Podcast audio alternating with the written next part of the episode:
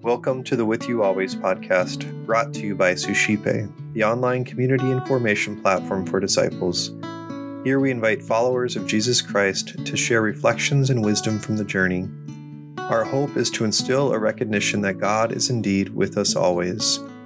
My name is Eric Gallagher, and today I'll be sharing with you what God is doing in my life. Today's reading is from the book of Ephesians. Brothers and sisters, I, a prisoner for the Lord, urge you to live in a manner worthy of the call you have received, with all humility and gentleness, with patience, bearing with one another through love, striving to preserve the unity of the Spirit through the bond of peace. One body and one Spirit, as you were also called to the hope of your call one Lord, one faith, one baptism, one God and Father of all, who is over all and through all and in all. As I was reflecting on this passage, the thing that really rose in my heart was this vision of St. Paul, a prisoner, begging and looking around at others fully aware of the need for God. And someone who still even has hope in the Lord as they're going through an incredibly difficult time. Right? How can one who seemingly has everything stripped away from them still cry out and encourage others to believe in God. And St. Paul didn't allow these things to affect his faith. Right, but the second thing that really struck me is this line striving to preserve the unity of the Spirit. And it just reminds me again that there are people who know what it means to experience the unity of the Spirit, the Spirit that unites us with the love of Christ.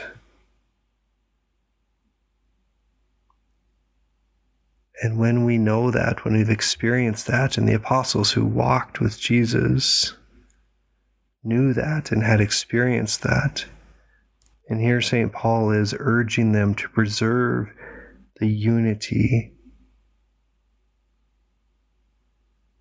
And that's one of the greatest gifts that we can have when we have come to know the love of Jesus, have been captured by Him and brought into His love, is to know with our senses what it means to be unified with the Spirit.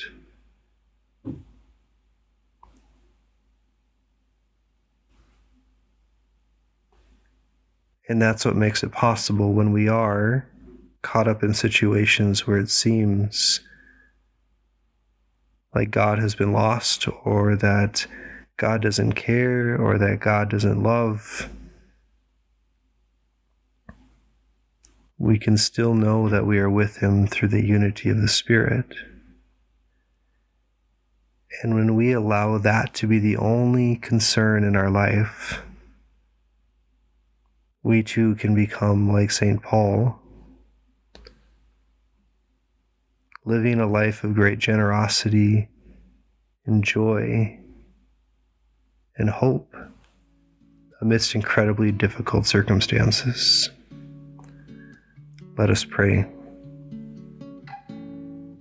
Lord, give us the grace today to preserve the unity of the Spirit in our lives to strive for what we know to be good and true, and to follow when the Lord calls us to be with Him.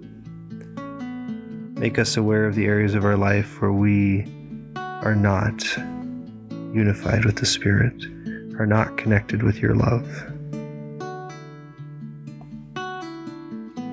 And call us back to yourself. We ask this in your name. Amen.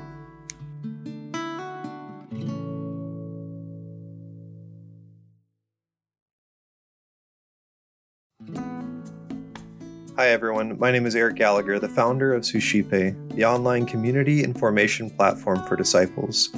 I wanted to take a moment to thank you for listening and also to encourage you to check out our online community at suscipe.co.